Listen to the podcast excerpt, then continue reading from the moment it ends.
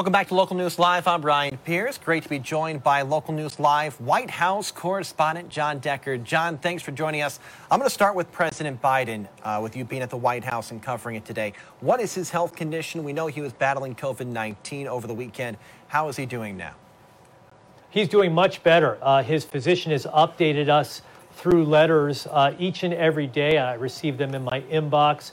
Uh, he says that his symptoms have completely resolved themselves. So, what we're talking about now uh, normal temperature, normal blood pressure, normal breathing. Uh, he's responding very well to the treatment that he has been prescribed, including an antiviral medication that he continues to take. He continues to isolate, however. Uh, he's been working in the personal residence at the White House. On Wednesday of this week, in two days, he'll have a COVID test. If he tests negative, let's hope that's the case, he'll go back to working in the Oval Office back to work as normal. So, uh, fortunately for President Biden, uh, he's responded very well to the treatment. Let's move on to the January 6th committee. Will they recommend charges to the Department of Justice? Um, and could the Department of Justice even bring any charges to former President Donald Trump and his inner, inner circle? So the committee itself likely will not make a referral to the Department of Justice. I think they want to let the DOJ do its work on its own. And even if they were to make a referral, it wouldn't move the DOJ to act on that referral. It's just simply a suggestion. So I think that the, the committee recognizes that. As to the DOJ, they have already charged 855 people uh, for their involvement on the January 6, 2021 attack on the Capitol. Uh, in terms of more charges, perhaps against individuals in former President Trump's inner circle, we'll have to wait and see. Uh, the Attorney General, Merrick Garland, has said that the investigation continues.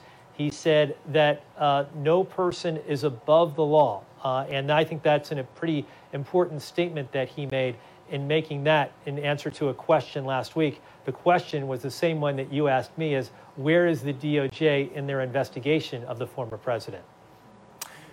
We have uh, eight days until a major primary. Uh, one of the states we're watching is Arizona. President Trump and then Vice former President Trump and former Vice President uh, Mike Pence were campaigning in Arizona for different candidates.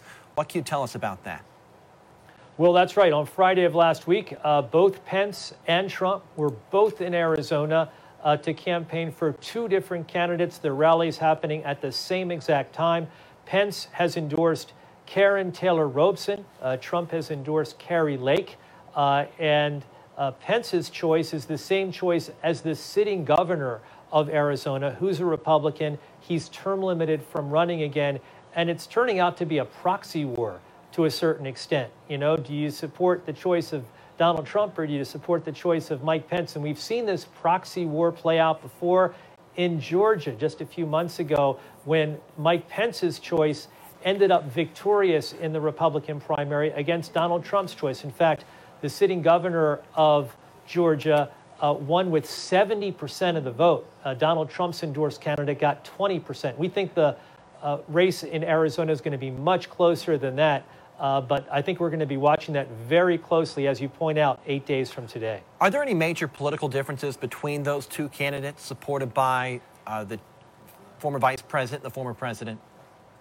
I think the major difference is their political backgrounds. Now, neither one has run for office again. Kari Lake, who's the endorsed candidate of Donald Trump, likes to call out all of her opponents, anyone that criticizes her, as a RINO, Republican in name only, which is the height of hypocrisy. Kari Lake, former registered Democrat, gave money to Barack Obama, Obama gave money to John Kerry. She is someone who is the epitome of being a RINO. So I think that's the big difference between her and Karrin Taylor Robson, who has been a Republican all her life, supported Donald Trump in both 2016 and 2020. Uh, you can't uh, challenge her conservative credentials, and I think that's the reason why Mike Pence and the sitting governor of Arizona have endorsed her candidacy for governor.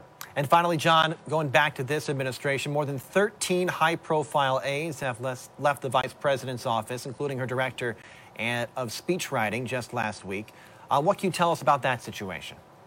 Yeah, they're high level positions uh, that we're talking about that have left the vice president's office in the White House. You mentioned the chief speechwriter. Also, you're talking about the chief of staff the communications director, the chief spokesperson, the chief domestic policy advisor, all have left the vice president's office in the first year and a half. That's unusual turnover. I've covered the White House since Bill Clinton's first term, and this is just simply unusual. I mean, if you're in the world of politics, working for the president or the vice president is, you know, pretty awesome job if that's what you want to do in politics. And to have an individual leave uh, so early uh, before the midterms is not the norm. Uh, so what the vice president's office has said is that these individuals have simply uh, grown tired of the stress. They want to go back to the private sector. That may be true, uh, but uh, we haven't seen turnover like this in any recent administration. Local News Live White House correspondent John Decker joining us. John, you've been talking with a lot of stations across the great TV spectrum today, so we appreciate your time with them and your time with us as well. Thank you.